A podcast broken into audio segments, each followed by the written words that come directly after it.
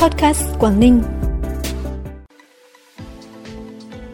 Quảng Ninh khai phá thị trường khách du lịch Ấn Độ và Hồi giáo, đưa máy soi container di động vào hoạt động tại cửa khẩu Móng Cái. Đại học Hạ Long công bố điểm trúng tuyển đại học cao đẳng hệ chính quy là những thông tin đáng chú ý sẽ có trong bản tin podcast hôm nay 23 tháng 8. Sau đây là nội dung chi tiết.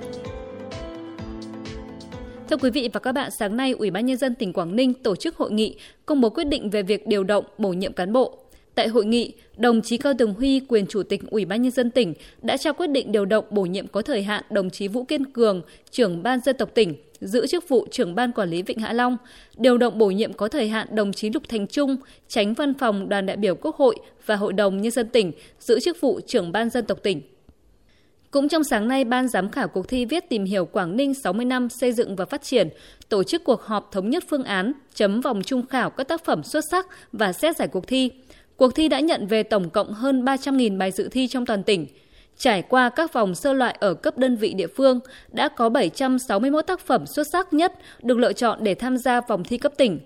Tại vòng thi cấp tỉnh, qua sơ khảo, ban giám khảo đã lựa chọn ra 210 bài dự thi có chất lượng cả về nội dung và hình thức để chấm theo hình thức chia các cặp giám khảo chấm ngẫu nhiên các bài dự thi.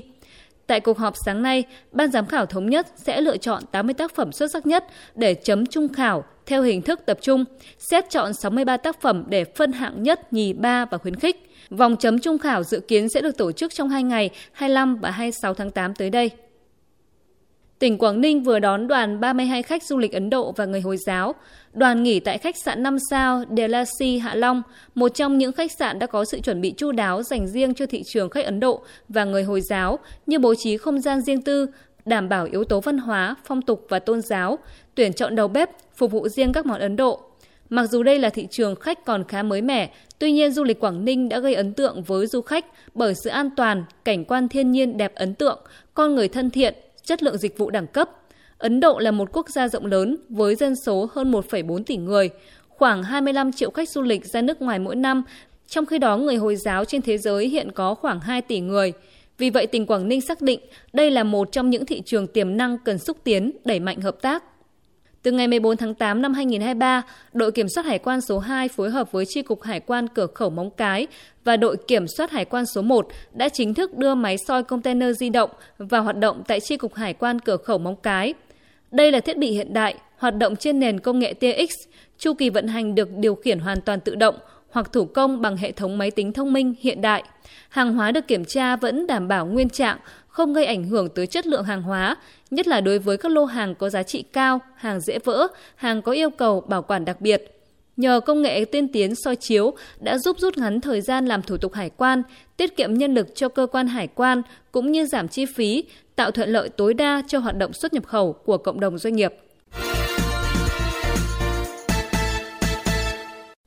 Bản tin tiếp tục với những thông tin đáng chú ý khác. Sáng nay tại thành phố Hạ Long, Sở Văn hóa và Thể thao tỉnh Quảng Ninh tổ chức hội nghị nhận diện các hành vi vi phạm hành chính, công tác thanh tra kiểm tra, xử lý vi phạm hành chính trong lĩnh vực văn hóa và thể thao trên địa bàn tỉnh Quảng Ninh năm 2023. Tại hội nghị, các báo cáo viên thanh tra Bộ Văn hóa Thể thao và Du lịch, Sở Văn hóa Thể thao tỉnh Quảng Ninh đã phổ biến các quy định nghị định về xử phạt vi phạm hành chính trong lĩnh vực văn hóa thể thao và quảng cáo, quy định về kinh doanh dịch vụ karaoke, dịch vụ vũ trường, hoạt động nghệ thuật biểu diễn, hướng dẫn cho các tổ chức cá nhân nhận diện rõ các hành vi vi phạm hành chính trong lĩnh vực văn hóa và thể thao để hoạt động kinh doanh lành mạnh, đúng quy định pháp luật hiện hành.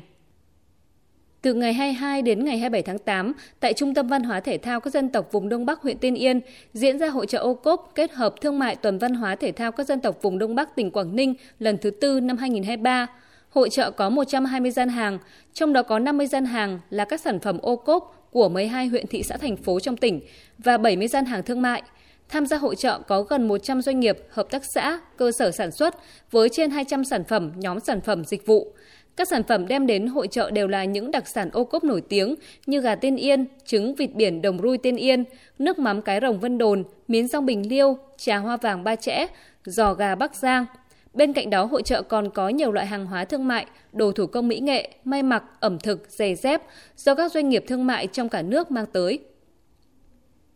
Vào 22 giờ ngày 22 tháng 8, Hội đồng tuyển sinh trường Đại học Hạ Long chính thức công bố điểm trúng tuyển đại học cao đẳng hệ chính quy theo phương thức xét điểm thi tốt nghiệp trung học phổ thông năm 2023 đợt 1. Theo đó điểm chuẩn cao nhất là 23, thấp nhất là 15. Một số ngành có điểm trúng tuyển từ 18 điểm trở lên là giáo dục tiểu học 23 điểm, giáo dục mầm non 20 điểm, ngôn ngữ Trung Quốc 18 điểm.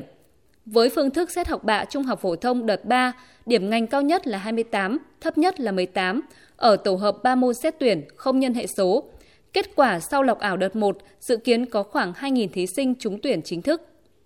Sáng nay, Hội chữ thập đỏ tỉnh phối hợp với Tập đoàn Công nghiệp Than khoáng sản Việt Nam tổ chức bàn giao nhà nhân đạo năm 2023 cho hai hộ nghèo là gia đình ông Vũ Văn Ngáp, 79 tuổi, ở khu Cẩm Hồng và gia đình ông Đoàn Văn Yêu, 73 tuổi, ở khu Bạch Đằng 2, phường Phương Nam, thành phố Uông Bí. Hai ngôi nhà được bàn giao đảm bảo kết cấu kiên cố và có tính thẩm mỹ, phù hợp với mức sống trung bình tại địa phương – Tổng chi phí xây dựng hai ngôi nhà là 670 triệu đồng, trong đó Tập đoàn Công nghiệp Than khoáng sản Việt Nam hỗ trợ 50 triệu đồng một nhà, số tiền còn lại do chính quyền địa phương và người thân hay gia đình hỗ trợ.